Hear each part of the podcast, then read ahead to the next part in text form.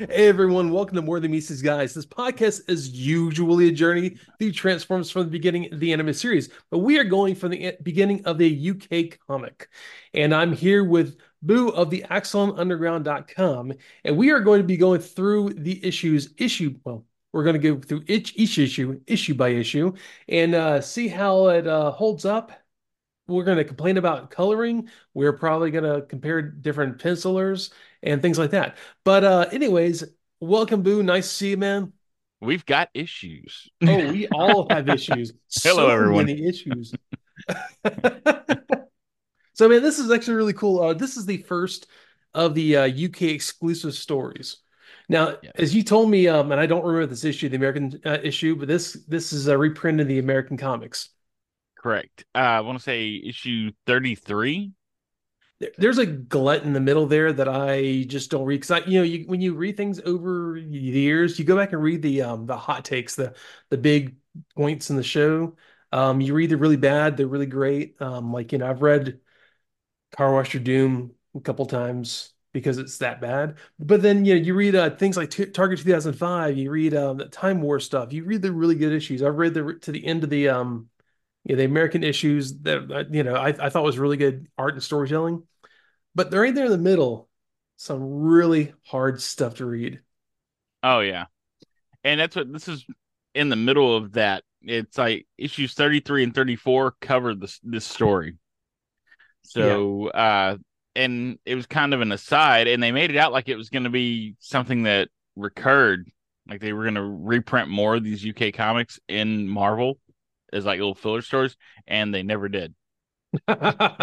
Man, I gotta say though, um, you brought this up last time we had a uh, an episode together, and I completely forgot about it. And then I sent some screenshots of the art to to Ed, and he's like, "Dude, of course, that's freaking John Ridgway."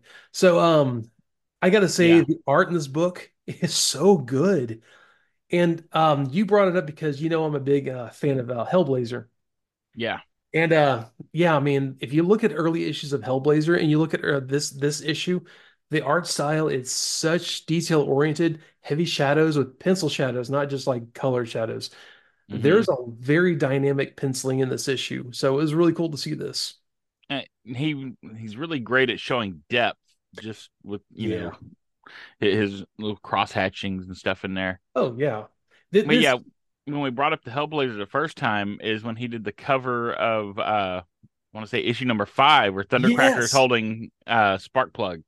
That okay, that makes more sense now. Thinking about okay, so you know, I, I'm a I'm a, I'm a dad. I'm in school. I have a full time job. I do this on the side also, and uh, yeah, I have no life.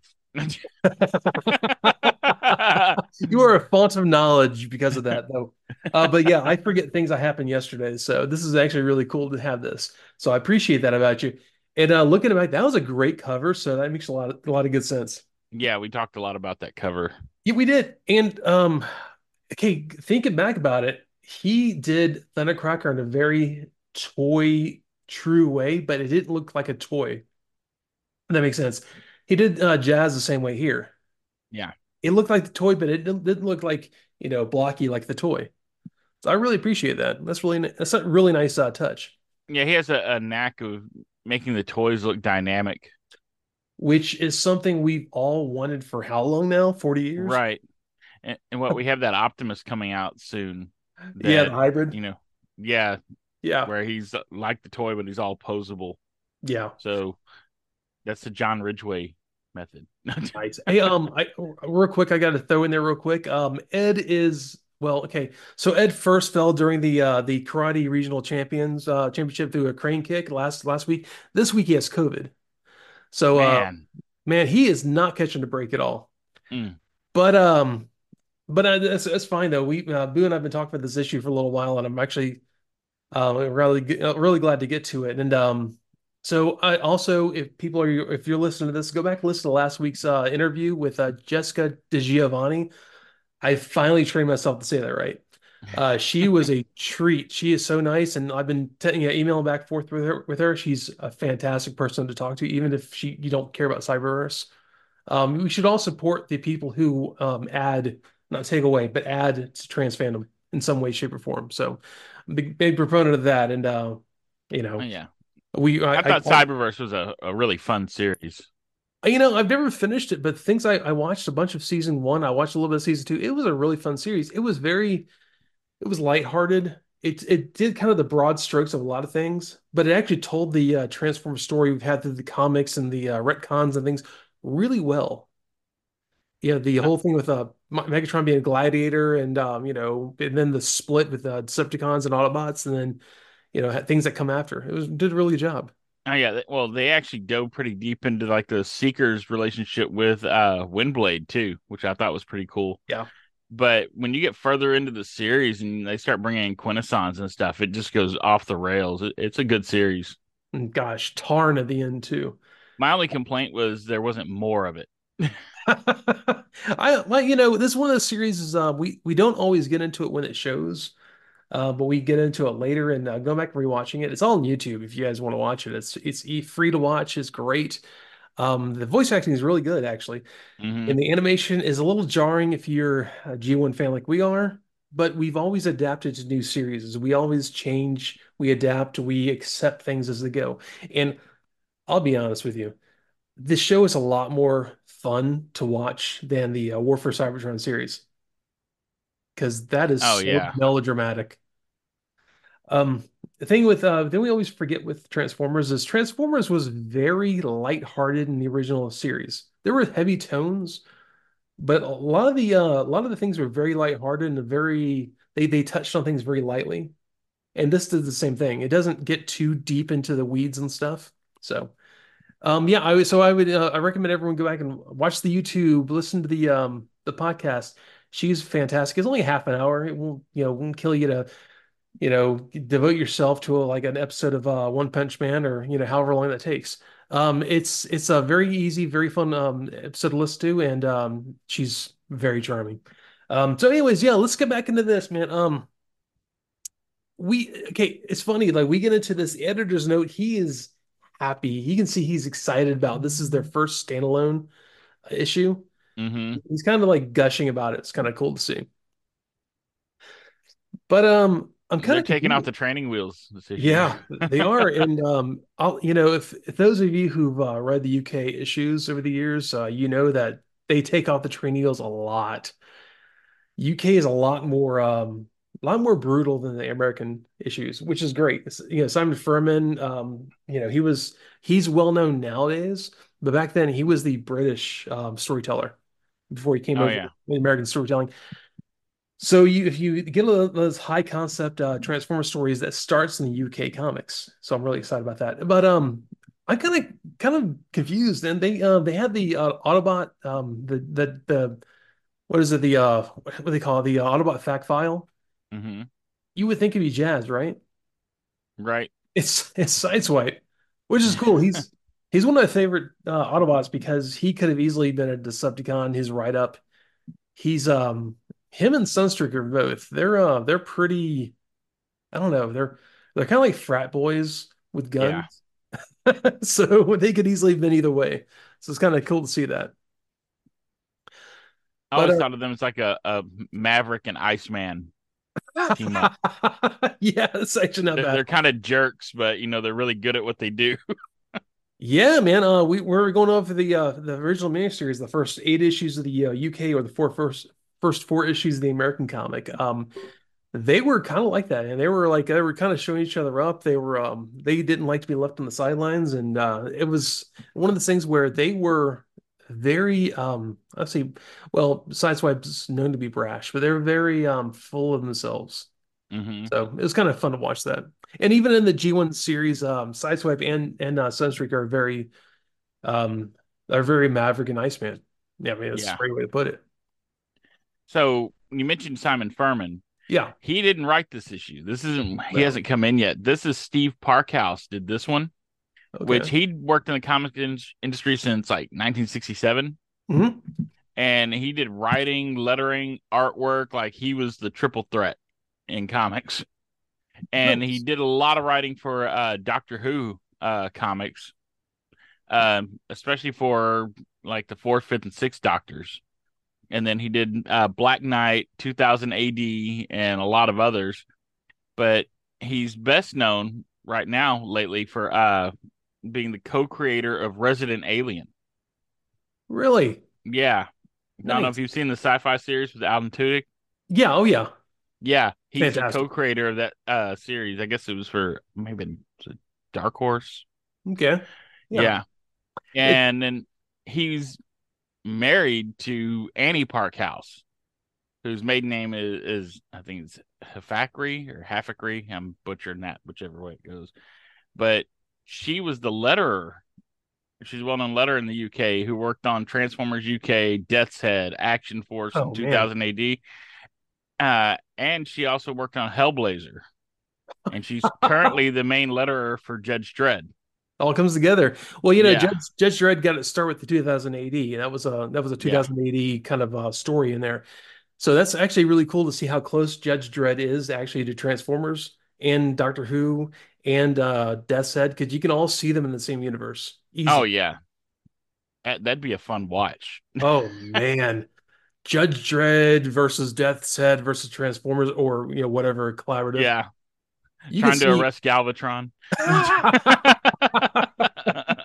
well, this is really cool thing. I was listening to a, uh podcast about Judge Dredd recently, and uh, they're talking about how the travesty of the uh, like '95 movie, I think is what it was, '95, and Mhm. how good the uh, like 2003 Dredd uh, was with um, oh god, what was his name? His um, he plays uh McCoy in the new Star Trek movies. Um, anyways, how good it was that he never took off his helmet because the whole thing was like Justice doesn't have a face. It was just like the the big, you know, protruding chin and stuff. Um, how they they made a point there in the whole Death's Head comic run to not take off his helmet right. because there's no point in that. Or He's I mean Judge Dredd. Judge Dredd. I'm sorry. Yeah. Um. So yeah, it was a whole thing of like um making it so where you never had um you never had a look at his face because it wasn't necessary. He was a symbol. Oh, you mean the the Carl Urban? Carl Urban, thank you. Yeah, Yes. Yeah, he's. Butcher on the boys. Yes, he is. Carl Yeah. Urban is one of those guys who's just kind of like bled into the uh the the zeitgeist of uh nerddom nerddom. Uh, Oh yeah, he he's been He's in great. everything since yeah, like Lord of the Rings. I think he was Yeah. on like Hercules and Xena for that. Like anything that you know filmed in New Zealand. Yeah, he's If, on that. Yeah. if any of y'all have never watched the um I think it's 2003 uh, uh Dredd, it's just called Dredd. That is a fantastic um uh, kind of rendition of the world of Judge Dredd. It is brutal, it is dirty, and it's it's great. But um, anyways, I'm sorry, it was a, a little side tangent because I heard it t uh, 2000 AD. But uh, oh, uh, 2012. That's what it was. 2012. Okay. Oh, 2012. Okay, Yeah. so yeah, we're we're um we're old now, then all these years run together. So yeah, Yeah. 2012 Dredd is actually a great movie. I wish they could have done like a trilogy of those movies, but it didn't play that well. But um yeah, if you if y'all like um Game of Thrones, it had um um what's her face? Uh the um what's her name that it played the um the pa the matriarch of um House Lannister? Oh, uh, Lena Headey. Lena Headey, yeah, she's Yeah, crazy psycho great in that movie. So yeah, yeah. um, it, it was a good compact story for Dredd. it was it was a it like it was like an issue or a small like uh, a serial of like several issues of a story of Dredd Mhm. because Judge Dredd, the whole thing of the the the story of Dredd is uh the mega city and you know all the things that happen within these blocks. So th- they did a good job with that. They didn't try to make it bigger than it was, like the Sylvester Stallone one in '95. Yeah. Yeah. That was not a great movie. But anyways, so we're going back to this, man. Um, I like some see some of these uh these um letters that people write in. Like there's a robots fan. He's just like, I was overjoyed when I saw this an action-packed comeback of robots. I love reading about robots and find that the Transformers is a great story as well as great toys. Can't disagree with you. If anyone disagrees with me, they must, in a matter of speaking, which I'm sure Optimus Prime would use, have a screw loose. Well said, Martin Ward of Hackney, London. Who knows? Maybe people listen to this podcast now. I don't know. But uh, there's a lot of uh, you know, a lot of the stories that that are a lot of the stories, letters that are coming in are you can see the fan base building. This is really kind of cool to see that. Oh yeah, and what we have the first Transformers fan letter written in on a computer. I saw that. That was great. Um, Yeah, oh, what was his name? Um, Chris Wilkinson. yes, from Huntingdon Kems. I don't know where that Yeah, it's Cambridgeshire or Cambridgeshire. Oh yeah, how how you say how at Metropolitan you are. Good, good job. Oh, I, I looked it up to make sure I said it right said it wrong the first time. Nice. Yeah, he was actually really ha happy that he was actually able to. He was letter was prog programmed on a TRS-80 Earth computer, as he says in italics or in the parentheses, and then printed on computer paper. What is a TRS-80? I feel like I know that. We've come across that. I'm I'm sure it was just like an early, um, you know, pre um, Windows, probably DOS computer. Oh yeah, it had to be like Yeah, DOS or Basic or something. yeah. I mean, I held my Yeah, my it was a Tandy. Tan. Oh, yes, TRS. Yeah, Tandy. yeah. Okay. So um, yeah, this is they were saying this is actually the first letter they've received that was printed out on a computer paper and sent in. It was one of those things where oh, yeah, nerd flex. Um, I'm sure I, I know back in um That gosh, means it had holes in the side. yeah, when we were young, back when I was uh I was in middle school, I, I did a lot of stuff on my um my my computer my dad got for the family, and it was there's no internet, there was no hard drive. Uh, there were five and a quarter floppy disks and uh, like a big old box of uh, paper with uh, holes in the side. Yeah, Oh yeah, those j- just massive like boxes of paper. yeah, expensive big old boxes of paper. Yeah. And uh, the printers went zzz, zzz, zzz. It would be like an hour to print a paper. Yeah.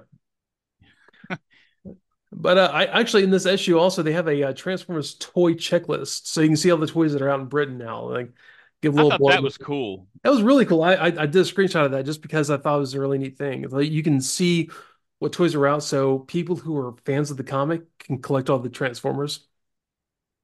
And I, it's notable that Megatron is still not out. Yeah. He's not on the checklist at all. The leader of the Decepticons is still not out. I almost kind of wonder if that's the thing with um being a Briton, it was a gun.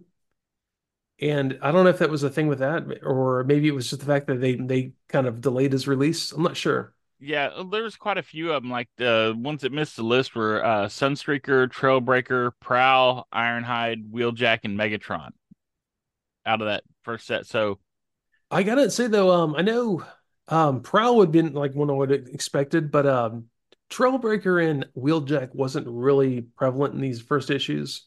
yeah, So I can see that, but Megatron's pretty important. I Um, wonder if it might have been a licensing issue, could be perhaps because there's you know Diaclone was already out over there, so maybe they may yeah. have this and, and I guess Microchange as well. So, Yeah. That's a, that's actually a good point. I don't know. Um, but with Megatron, you know, he's always been a problematic figure. So yeah, yes, and to this day, yes. Um, I've got. I, I really wish we had one of these lists today so we could know what's actually out in stores. Oh my God, that would have to be on the internet and changing daily because we don't know what's in Ross every day. I was say, what's at Ross this week? God, I'm actually I've been I've been helping you collect some things. So I know you don't have uh, m- many uh, op options around you, Yeah, and uh, yeah, I'm just like I'll go in there like what's in Ross today, and you know, which fantastic. It's like getting toys at the original prices. Like we need a, an. Ollie's list. Always. Thank God for Ollie's and Ross for uh people with multiple kids. Jeez. Um. Anyways, uh, so yeah, man, uh, they were they did a um a um sep uh, like uh created Decepticon contest, which hmm uh I'll put the art in here later on because it's later on the comic. But uh, we'll get into this though. Um, we jump into Man of Iron. We're at uh, was it Stan Stansom Stan Sangham Castle? Stan Stanchum. Stancham Castle. Thank you. I'm trying to read the uh, little blur. I, dude, I have it in my notes right here. I don't know why I'm trying to read that. Uh, yeah. So we have Stancham Castle. Um, it's quite countryside in Stancham, England, which is a little village. I say village. I mean, I'm thinking like like a Hot Fuzz kind of village. It might be bigger than that, but it's a, uh village that's built around a uh, medieval castle, a castle Stancham. Um, so yeah, it's this nice little idyllic, shaded uh, art art kind of scene, and people are looking around this uh, this castle, and it's just kind of a it's a tourist thing. It's kind of cool. And there's this sleeping guard. He looks like um um the guy the the uh, the guard from uh, Casablanca. Um, I'm trying to think of his name right now. He has a little little mustache and a little hat and stuff like that. But um, he's sitting there sleeping, and there's a sonic boom, which they do the whole boom thing across, which I'll have on the uh, YouTube. And he, his hat comes off. He's like, "Whoa!" But um, there are three F-15s flying over. That's Thundercracker's signature. Yeah, Boom. Yeah, we've already found out. Um, so yeah, then there's like these three F-15s, and it's kind of cool. Um, I'm gonna go ahead to the uh the, the coloring, which comes really soon after this. They're not colored like the three Seekers. They're colored like um like um I guess it's like a kind of a light tan and green kind of camo, hmm but I think they're supposed to represent the three Seekers. I don't know if that was just a coloring, you know, flub there. Yeah, and there's differences in the coloring between this and when they reprinted it in the Mhm. US. And then they did a collected comics also, and they were colored differently there too. So there's like three different variations. I gotta say that the coloring in this is so good. It's almost like a watercolor. hmm It is honestly, if any of you uh, want to pick up a great, uh, greatly um, drawn and colored comic, this is a fantastic comic right here. Oh yeah, and this takes place actually during the miniseries, like somewhere during the events of issue three. Yeah. And Um, I guess the American comics, I guess it'd be what around six, seven. yeah, it was about that. Yeah. Yeah, probably six or seven, somewhere like that. Yeah, And uh, you know, I'm kind of confused though because uh, I don't know. It's almost like they retconned uh, a story, like hedged in like a little gap in the storytelling because we really don't see Jazz a lot in the um, later parts of the miniseries, do we? No, not not too much. So that's probably why they used him. So yeah, these three F-15s fly over the castle real low. They do the sonic boom, and like the the th three fly off, and then one breaks off, and then uh does what the the guard assumes is a um a um suicide run at the castle, and just drops bombs on the castle itself. Which you know, this huge explosion. He he flies off, you know, and but apparently though, um, he when he did the uh, explosion, it was like the one missile was a uh, kind of a dummy, almost like a real low explosion. The other one embedded itself deep into the castle, and they fly off, whatever, you know. Yeah, So it was almost, it's almost like one of those things like um, it was like an afterthought, like they just bombed this castle and kept flying. But um, yeah, so the guard, you know, he he calls the police, ambulance, and stuff like that. But they arrive and no one's hurt, which is you know nice, I guess. Which is not very um not very Starscream of him. But uh, just the castle's hurt, and the officer's talking to the guard, says that the first bomb wasn't all that bad, but the second one didn't go off. Curator's called and told about the bombing and gets going. He's like coming down the stairs of his, you know, his his house, and his wife's talking to him stuff. Um, I there was something kind of interesting about this though, uh, because you know the the police and the, you know all this show up. The guy in the uh, who shows up to talk to him, he's he looks military. Almost looks like he's part of um unit. yeah, he is actually. That's Captain Peter Whiteley. Oh, really? So he's part of unit. Oh, that's really cool. Yeah, he's military. Uh, the uh, security guard's name is George Cousins. I, I dug into these characters, I'm glad you did, man. I uh, and yeah, so Whiteley tells him, yeah, he responds to his call and says, yeah, one of them bombs exploded, one of them's dug in, and then they call the castle's curator, which is Roy Harker. yeah. Yeah, And uh, Roy, his, his wife's like, Roy, are you going out? He's like, Yeah, I've got some some bomb threat at the uh at the uh, castle. And they're like, Oh, hey, while you're out, take a look for uh Sammy. He likes to play around the woods around there, and make sure he comes home. They're like, Yeah, yeah, okay, okay, I'll I'll take care of it. So um, he drives. Roy drives out there to the woods. He's you know, it gets out. He's like, he starts calling for Sammy. He's like, Sammy, you know, yeah, you do when you're like calling your kids and they ignore you because you know the lights are coming on in the streets and the sun's going down, or, or like we did. I don't know if kids play like that anymore. But uh, so Sammy is like sitting there. He's like, he's in the bushes. He's kind of looking out. He's like, yeah, I'm not, not going to you. He's got like a little head thing around his head because he's playing like, um, I, I almost wonder if he, uh, what's that? Oh, he, he's playing Native American. I was gonna say, yeah, he's playing some first uh First Nations people. I almost wonder if he like watched some uh like some uh early like Lone Ranger Cowboys and Indians on uh on uh, British television. Oh yeah, something like that, or like Daniel Boone or something like that. Yeah, yeah, yeah. He's playing that. He's he's like he's doing the whole like you know, me need Braves to help to take care of this, and he's talking like that. He's talking like the really bad early uh, you know, American Indian. Uh, oh yeah, the stereotype from the fifties. Yeah. And yeah. yeah, his role play name is Running Wolf. That's right. well, old Running Wolf, uh, he's he's going to send a message to Crowfoot, tell him bring many braves. So he shoots an arrow into the tree, and um, I gotta hand it to him, man. Like, uh, the the arrow actually does better than any bow and arrow I made when I was a kid. Sticks into a branch, and I guess he's only got one arrow, so he's got to climb up there in the tree. He shimmies up the branch. He's moving along there. He sees. He's like, I just get out to this one. Uh, he goes to grab the arrow and he looks over and there's Jazz. Jazz is like right there. Dude, sneaky. yeah, he is. He's just like, go. Um, like toy Jazz, like the the uh, image of uh, Jazz's head on the on the um the car hood is just standing there looking at him at, at the uh, limb height. But uh, yeah, so Sammy gets real, real, real uh, lonesome for his dad really quick. Yeah, dad, dad. Um, so yeah, he he just starts running for him, and like once again, we're talking about you. You said like um, Ridgway did a really good job of, of creating dynamic looking robots that look like the original toys, mm-hmm. all down to the feet and everything. Because I'm looking at this this uh, this this cell where he's watching walking on a branch, cracking it and stuff. It is he must Ridgway must have had a toy of jazz sitting right up here. He's like drawing, looking at the uh the toy because it is yeah. so spot on. Everything about the toy is great. And uh Sammy runs after his dad, and his dad is driving off because you know he was a jerk and hidden in the in the bushes. But uh then Jazz, he's like standing in the woods. He's like, looking at the kid, and the kid's like, "No." he doesn't say a word to the kid. he just, he just like he doesn't even catch him when he falls out of the tree. He no. just watches the kid fall and take off.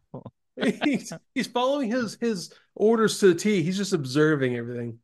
And this kid is traumatized, man. He is running home. He is like full tilt, like panic running, like we've all done when we were kids at some point. he doesn't stop running. He goes oh, even more so with the giant robot face to face. Dude, can you imagine like if you like went to a giant killer robot looking at you? Well, I don't know, but you you probably been like, "Hey, what's up?" Um, but uh, most kids would have uh, run like the home and like hope that they didn't get into the house. But what does Jazz do though? Jazz transforms and follows him like a creeper. Oh yeah, all the way back to his house. Satan's Porsche is following Sammy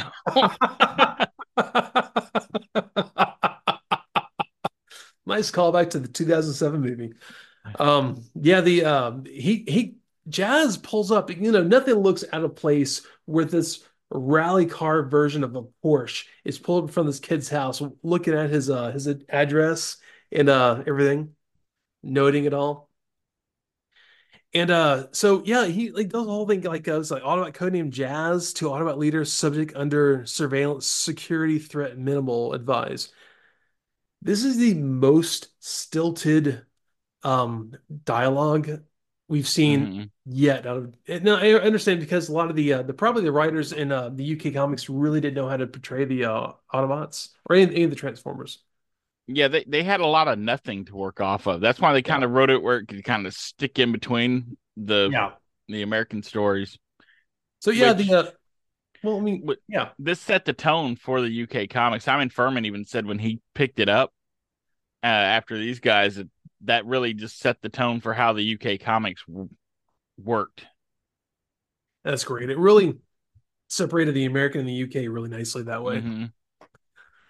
So uh, yeah, he's just sitting in front on the on the curb in front of this kid's house, and um, the um, what's his the, the guy from Unit, uh, uh, Captain Whiteley, yes, Captain Whiteley is talking to uh Roy, kind of going over everything. He, like Roy's like, hey, like, you know, my my kid's come home. He's he's uh he's exasperated talking to my uh my wife, and something's happened. Well, actually, they, they're talking for a little while. Then someone comes and tells Mr. Harker about it.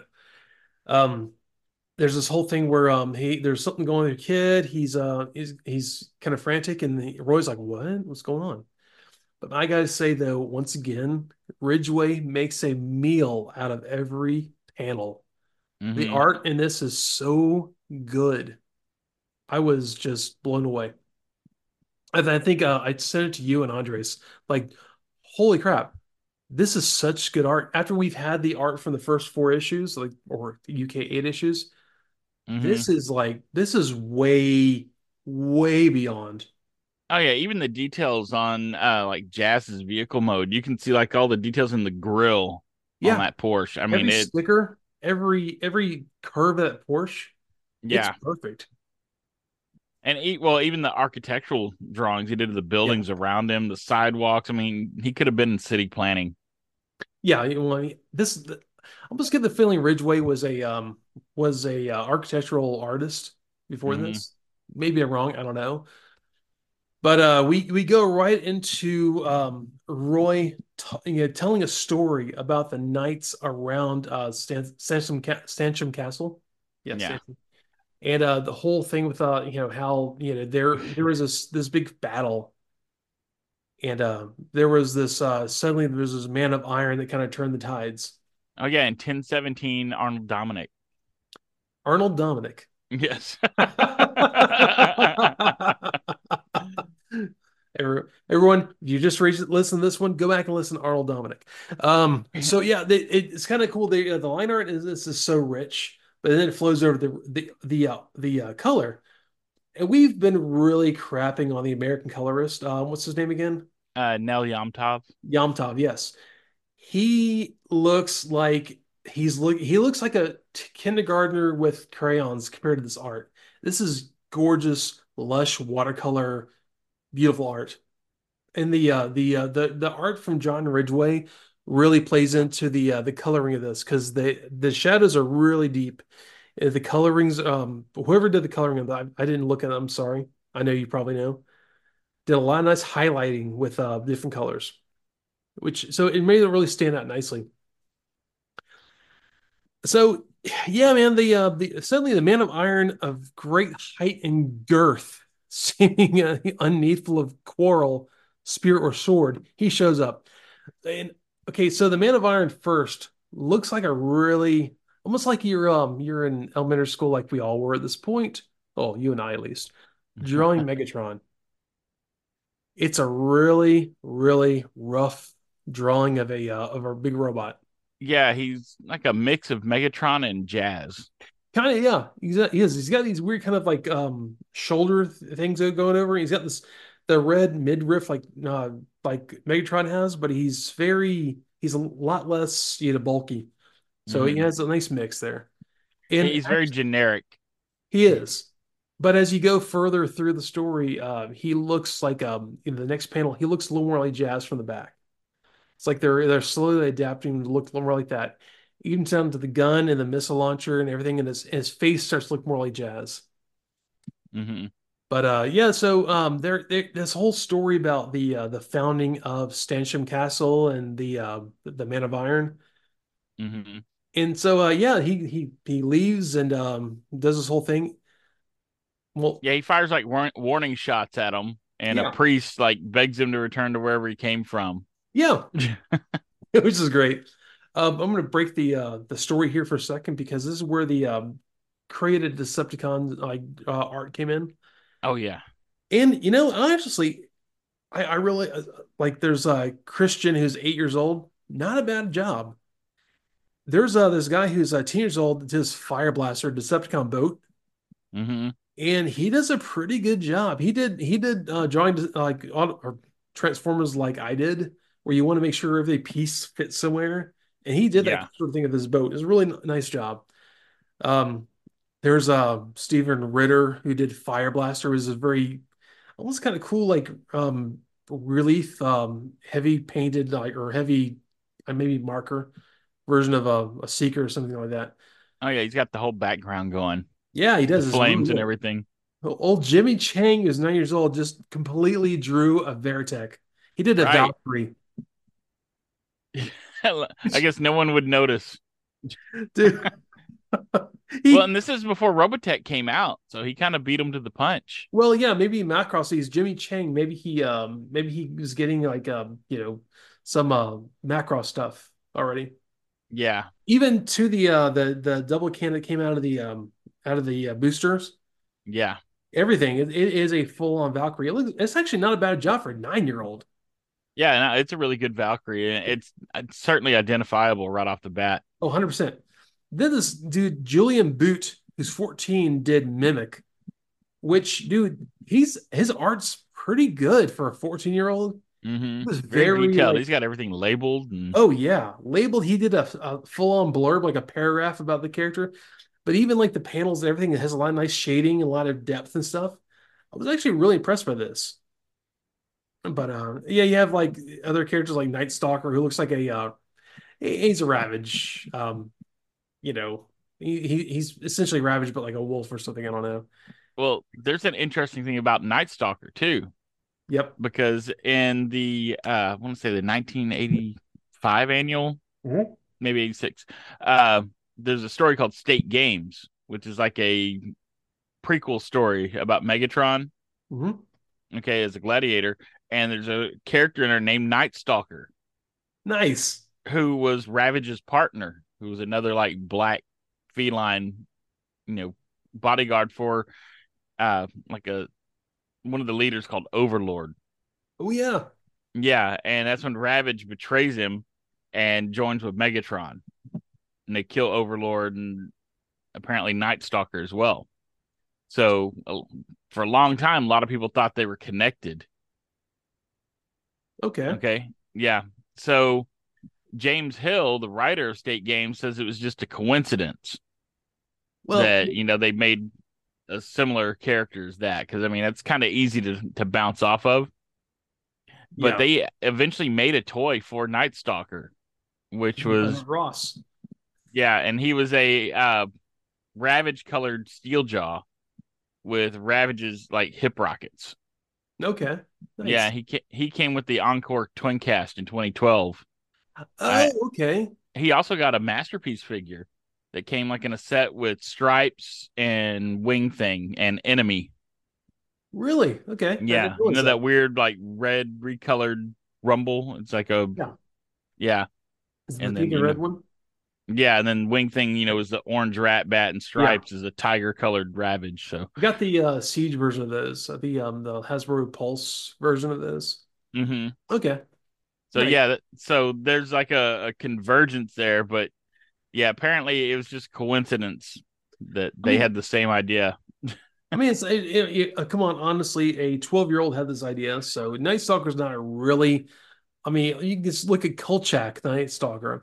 These are Right. they're- this name is pretty common, so um, like it was a it was a like a coincidence, I'm sure. And like I said, you know, if you go to uh, Ross right now, you probably find a Beast Wars version of Night Stalker in the stores. Mm-hmm. Uh, That's Ross is not Night Prowler, I think. Night Prowler. Is it really Night Prowler? I believe it's Night Prowler. Okay, well.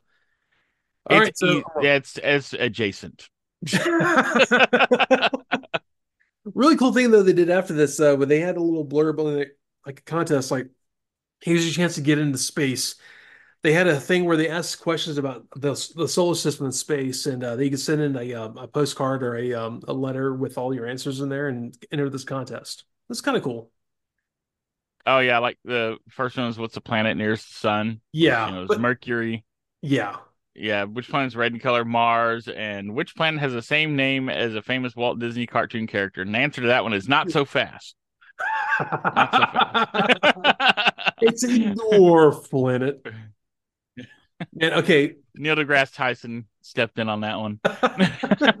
we, we were watching something earlier. Uh, um, Alice, Alice and I, we were watching like so talking about like the uh, solar system and all eight planets, and I stopped and I put my hand down, like, all right, yeah, all right, I know it's dwarf planet.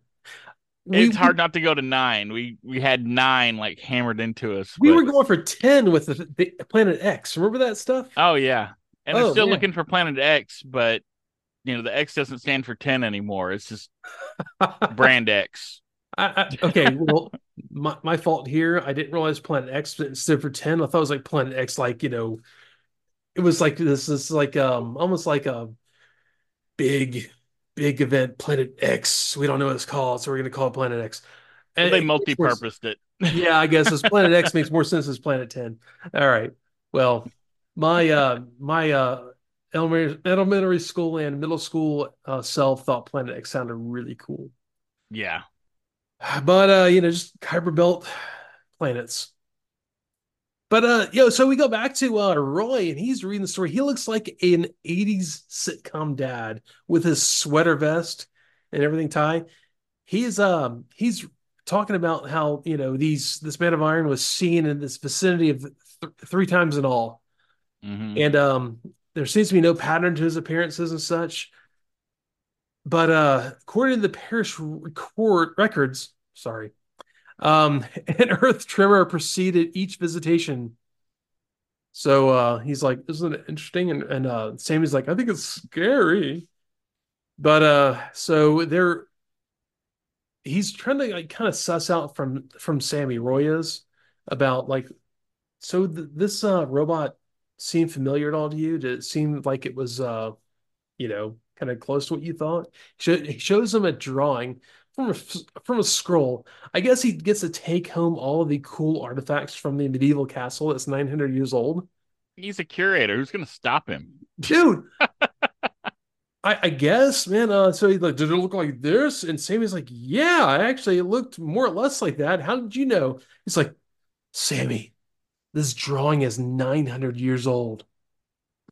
Dun, dun, dun.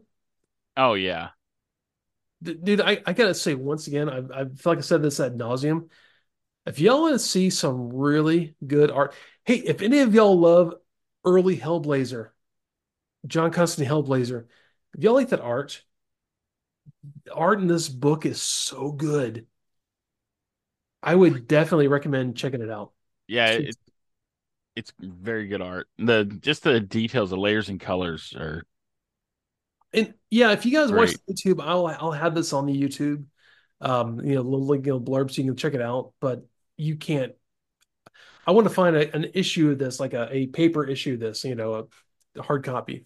I've got this digitally, but it's not really the same. You know, you can look at it. It's like, yeah, it's really impressive, but I want to have a digital or a, a paper art version of it. Yeah. So IDW had a little fun with this. Really? Yeah, and they did like a an additional story or add on to this.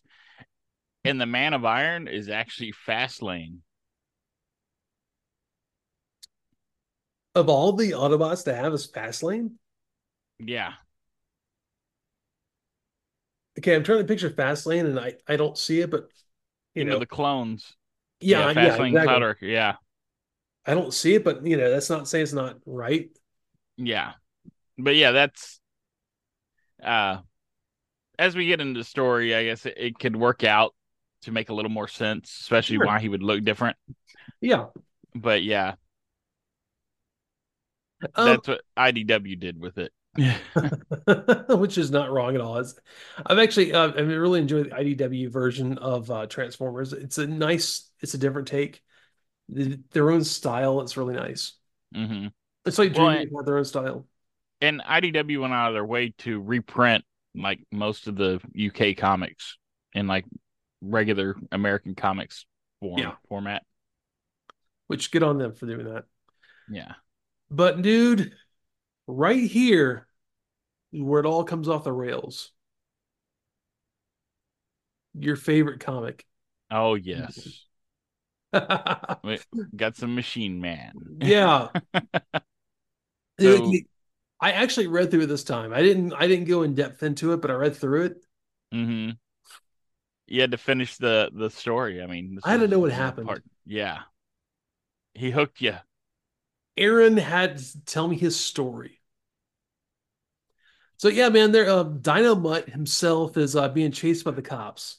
Yeah, he goes on the lam to prove his innocence. Yeah, he's he's shot by the cops. Apparently, this is not in Britain because this is uh, this they're shooting the guns, asking questions later. Yeah, that's Marca. pro- it was probably in Dallas somewhere. It's probably in Texas, or or uh, Giuliani's in New York. Either way, yeah. So It, yeah, it looks pretty dirty, so it's probably that that late seventies, early eighties. You know, cover your kids' eyes as you go through Times Square, New York. Or New Orleans.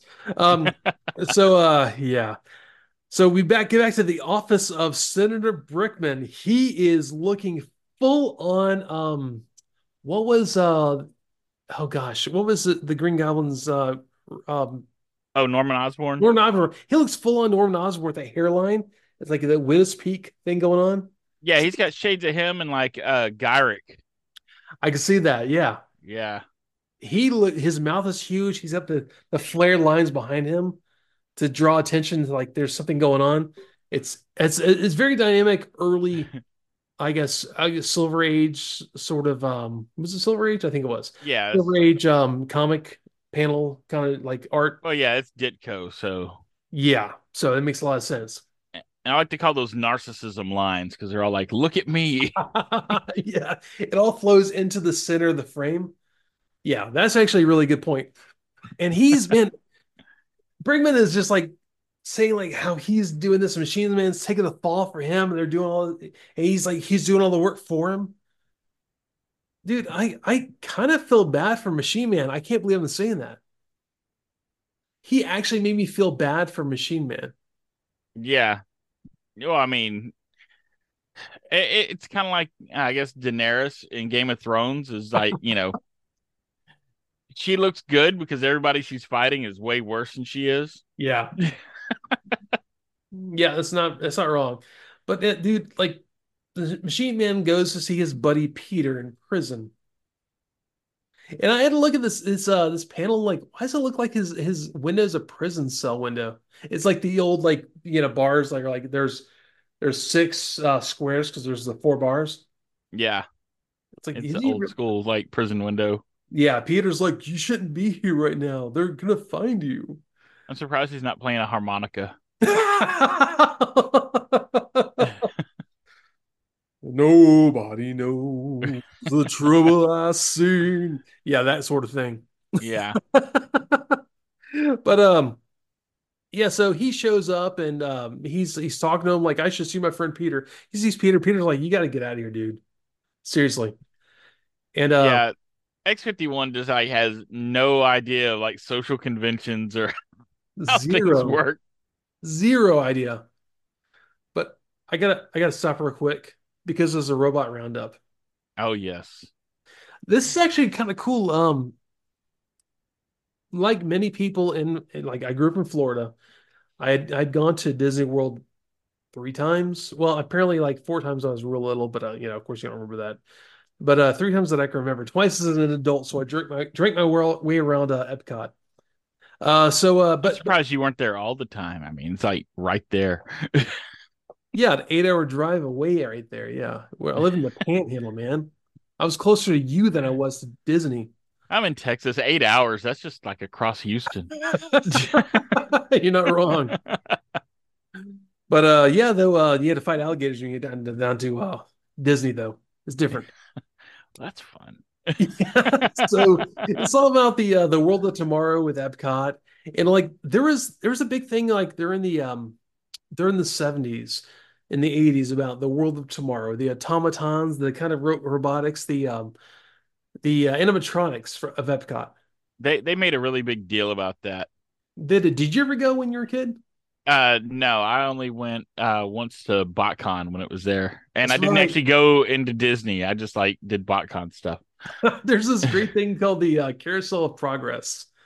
Carousel of Progress. You sit in a seat and they spin you around this uh this almost like this like a like a circular thing. They take it to different animatronic scenes where like you know like uh, the first they're talking about their their newfangled uh, ovens and they can they can they can have two ovens and they can use gas and it, it was like very 50s like newfangled idea kind of stuff. I was gonna say it's like the the cartoons they would show that would show you what the future was gonna be like, but they like built it for real. 100% that Yeah. exactly. And And I it- mean, this is what influenced like Fallout. Oh yeah, dude. Yeah. is- if you love Fallout, you should definitely ride the Carousel Progress. There's never a long line, and it, it was a good break from the heat in Florida because Florida is Satan's taint, and uh, you will sit in that air conditioning and feel so good. It's, there's certain rides in Disney. If you're going there at any time of the year when it's hot, you want to ride. Um, um, Spaceship Earth, which is a very boring thing, for, except for people like me who are natural resource conservation majors, and um, and then like you know the Spaceship Earth, things like that.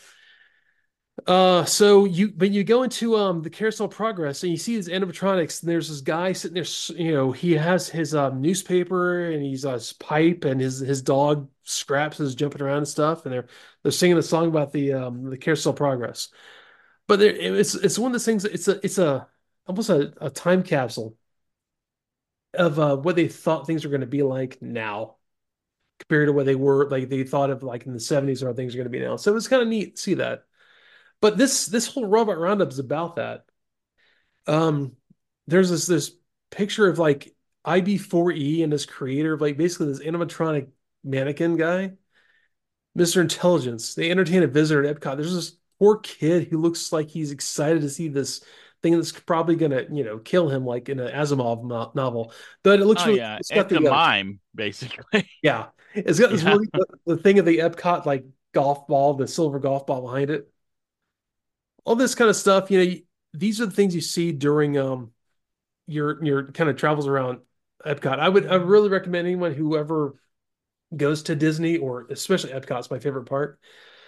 Check out all the old, you know, Carousel Progress style things. You know the the things that like were.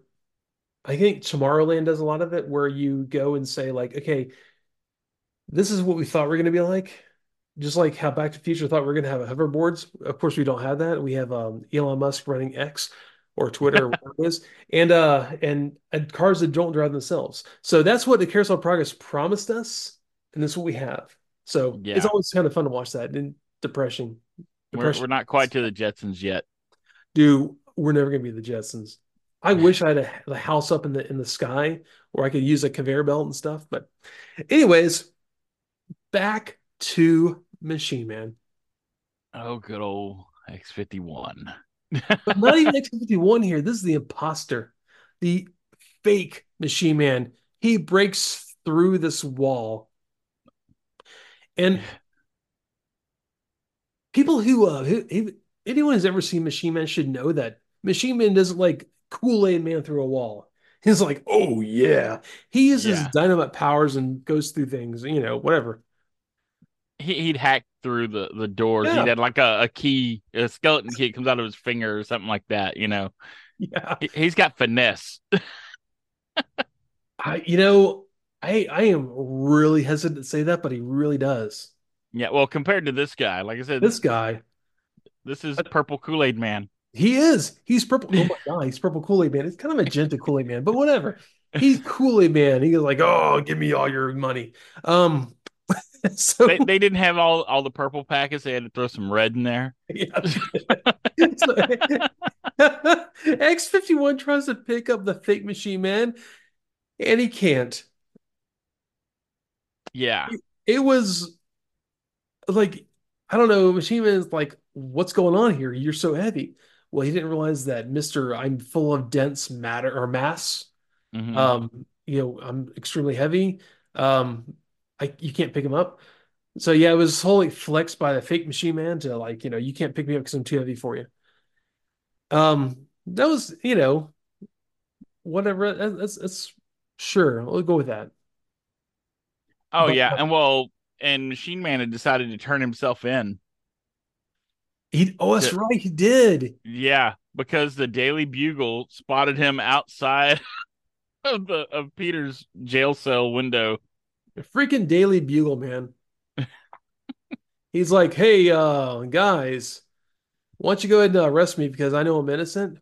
And the whole time he's uh, he's in jail, the fake machine man just happens to pull a heist. Oh yeah, well they do it on purpose. They say, well, they're not going to be looking for us because they got Machine Man in jail. Yeah. So like, yeah, we can do one more. Nobody's even going to be watching for us. It's like these guys aren't smart. They're really not. Senator Brickman's an idiot. Yeah, and yeah, uh, if, Machine Man had just done this in the beginning, he could have saved himself a lot of headaches and said, "Hey, it wasn't me. Go ahead and take me in. You'll, you know, I'll, I'll, prove my innocence the right way." But no.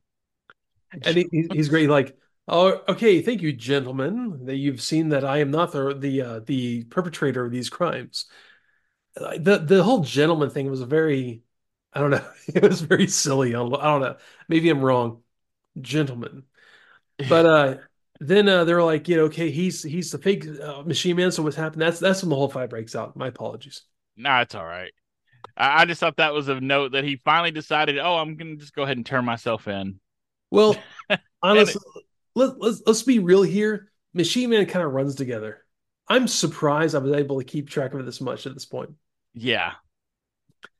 Yeah, but um, that was actually Well, the robot roundup, so my fa my fault. nah, it's all right. And well, I mean, it's it's kind of circular. It's like, well, the whole plot of him running to prove his, his innocence his way is just completely negated just by you know a Daily Bugle report. Like, oh well, never mind. Freaking Daily Bugle, man. Where's Peter Parker? Was he taking these pictures? No, he was not. No, Peter this Parker, was Dorothy Mason.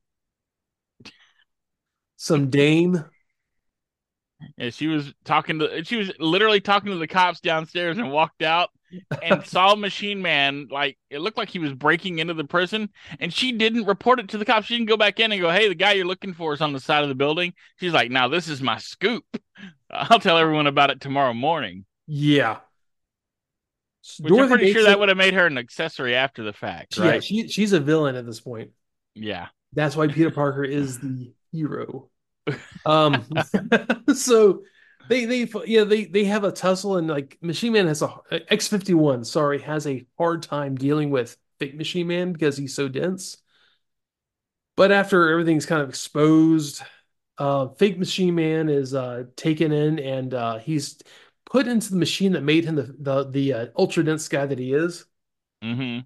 And just like every good story, it's reversed. He's fine. He can go home to his family, but he he looks really rough. I don't know if you looked at the uh, the art for his face now. He looks like he lost some weight. Yeah, he- he's uh been with it rode hard and put up wet. Yeah. Oh yeah. Thank you, Doc, for helping me. Yeah. His hair, he was he looked like a um he looked like what we were talking about before. He looks like a, a guy from like a, a 50s like um heroic, you know, muscled guy.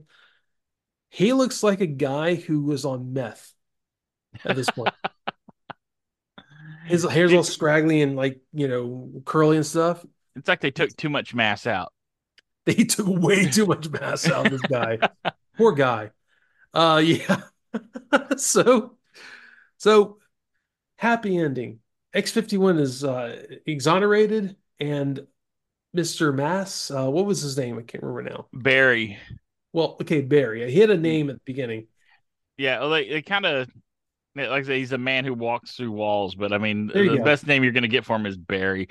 Barry, like the tick. Barry. Yes, that's exactly. what I was. Barry. I was going there. It's like the fake machine man's name is Barry. The Fake fake tick. tick is Barry. Your name Barry, is Barry. Barry, Barry. Barry, Barry. Barry. Barry. Who's the guy who calls himself the tick? Hey, I and he had a, he had a kinetic shield. Yeah, like push through stuff. So I mean, it, it could be the same guy. I love that story so much. One of the best episodes of The Tick. Tick versus the tick. Oh God, I miss that show. I gotta watch that now.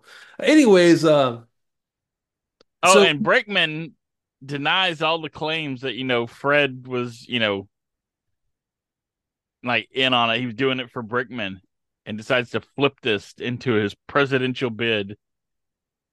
yeah, Yeah, yeah, because Fred decided he was going to kill what, Archie because he killed Yeah. Archie's brother. yep. Yeah, for no reason. and then well, obviously, he's quiet. evil. Right. and and the doctor who turned uh Barry back to normal Mhm. is Dr. Oliver Broadhurst, who was the scientist who oversaw the program that led to X51's creation. Oh, nice. But he's actually the one that put out the order to destroy the the X series robots because they were failures. Yeah, and So, well, but he later decided that the Machine Man was okay. well, that's nice. Yeah, You know, change of heart at the end is nice. Right. Appreciate that. so, uh, yeah. After all this, we have a little blurb for the uh, next issue of Man of Iron, the continuation of the story. And man, okay, I'm looking at my phone here, but I'm looking at the art of the face of the Man of Iron. He goes, Sammy. He does not look like Jazz. He looks rough, but it look same style art, but it like they changed. Like I can see why if they could turn this into Fastlane now. Oh yeah, look changed. He's not Jazz anymore. Um, but uh, the, these great little blurb on this on this ad where uh, they were talking about they had uh the editor had a um Transformers calendar. There's a little uh, asterisk saying like Megatron features in your February calendar. So oh yeah, February is Megatron month. And that that's not Jazz in the window. That's Mirage. Okay, that makes more sense, but it still looks yeah. a little weird for Mirage. You'd have to look at the the next issue to catch it, but Spoilers. yeah, that's yes, that's Toy Face Mirage. Yeah, I can see that. I actually, yeah. I, am purposely not reading ahead because I want to enjoy these, like you know, new. Yeah. I really do not remember this from the American uh, run. I wonder if I just skipped over it entirely because I I got so disenchanted with the uh, that middle uh, pack. Yeah, it was during the the part which you know we'll see later. You know, like it was after Optimus had played video games to death. oh God. Okay, yeah, I totally skipped this. Okay, that's fantastic. No, I have these collected somewhere. I did not want to read this because the the stories were generally pretty bad, and I it was right around Car Wash of Doom and Scraplets and you know that kind of oh poor Blaster yeah, that little rough patch there where like a lot of nothing was going on. The mechanic was like oh, the big bad guy that time. That is the worst cover. This this this uh this like doughy guy in a in a suit, the mechanic. When I first saw that, I was kind of hoping it was like Sparkplug had like gone evil and, and, got back at him because that, that would have been, perfect. Better. That yeah. would have been so much better. Yeah, like the, the, mechanic is is is akin to a prime target with the uh, the uh, hunter on there. Oh yeah, and we'll get to it because that's part of these comics. So you'll get to oh. relive all that trauma. Ed, get better so we can get to a prime target because that's like it's like Kraven the Hunter but bad. Oh yeah, bad. It's all about Dinsmore. Yeah, I'm so excited to get to the next uh, issue of uh, of our episode of uh, Transformers with Ed because it is make tracks. Oh yeah. Oh, and we have Matt and the Cat. Oh yeah, Matt and the Cat. Um, actually, the, Matt the, the slowest Cat... sci-fi comic in history. I thought he had progressed past this, but he's still hanging out with that head the with bowl arms. robot. Yeah, like yeah, the... they, they, drag it out because yeah, I had to go back and look. Like, did they repeat the same comic? It, and no, almost... it's not. It's dude, it's so close to the repeat. Yeah, seriously. It is so bad. It is so slow. And this the best part is he called him a horrid furry little creep. He did. was like, yeah, that, that's like that's the progress right there. Is the robot insults the cat. I'll take it. I'll take anything I can get out of this. um, yeah, honestly, Matt the cat. I, I love the way the cat's drawn. I don't know where the where the hell Matt is, but the cat is my favorite character in this in this whole the whole comic strip he's drawn very um do you remember the Doonesbury um the yeah the Bill Bill Bill he's yeah, drawn Bill so much like Bill yes I I really like that a lot that's the only thing I like about Matt and the Cat I, I think I, I, would like Matt and the Cat more if he was as sickly as Bill because Bill was always like coughing up stuff and halfway yeah. dying. Because Bill was uh Bill was a uh 90s uh rocker. Mm-hmm. like early 90s yeah early 90s rocker who was obviously on plenty of uh, bad drugs.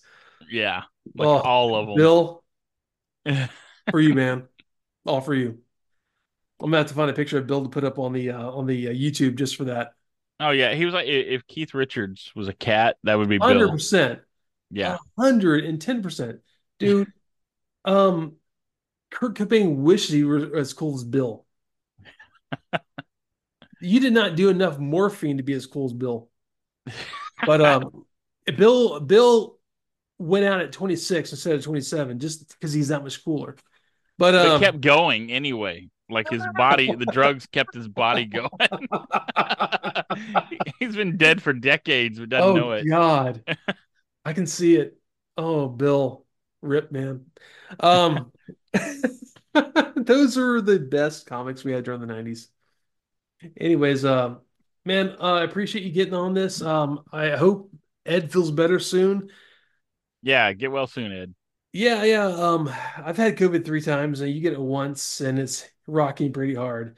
Trust me, it gets worse. Yeah, I, I don't want it ever. I've I've dodged it so far, so yeah, knock on wood.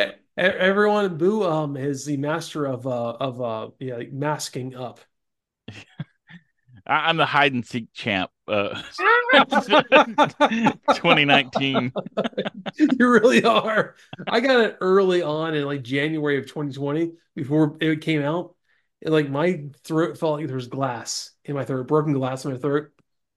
The next time I got it, it still sucked, wasn't as bad. Third time I got it, it was like a bad cold. I was like, I feel like my body's like, yeah, we've done this before. Okay, no more broken glass. You, you'll just be kind of bad out for uh, for a week or so. But uh, yeah, at this point, we're all living with COVID except for you, Boo. Yeah, I'm in the bubble. Your hermetically sealed uh, chamber that you live in.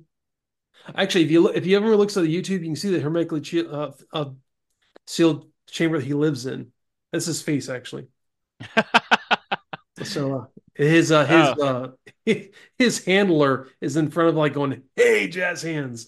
Um, I'm like a hothouse orchid. If I ever get it, it'll probably just kill me outright. I'll just wither. All right, everyone. Thanks for being here this week. Um, Ed, get better. Boo, thanks for being here. Everyone, Ah, no check the YouTube if you haven't already. Give us a like on your favorite streaming service. Give us a thumbs up on YouTube. Say really nice things about us, even though we don't deserve it. I appreciate Please. Please say nice things about us. Um, I'm gonna. There as always. Um, I don't say this very much. Is the Patreon link in the uh, show notes. Um, Danny and Jess, thanks for so much for um yeah adding to that. Um, I appreciate it all because one day my MacBook's gonna go out and I gotta replace it. So uh any, every, anyways, everyone, thanks for being here.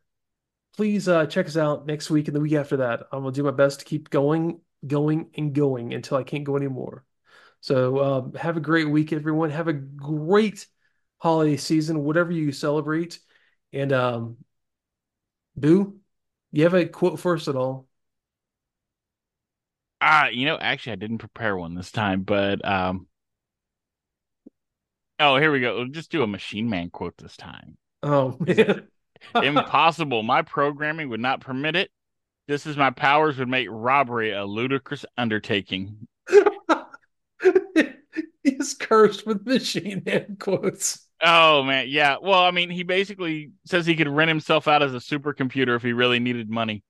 So he's really smug for someone that doesn't know, you know, that you should just turn yourself into the cops instead of running from. Him. He would never have survived Superman 3. All right, everyone. Thank you so much for being here. See you next week. Um, Boo, thanks for being here. Y'all take it easy. Thank Have you. a great week. Bye. Bye.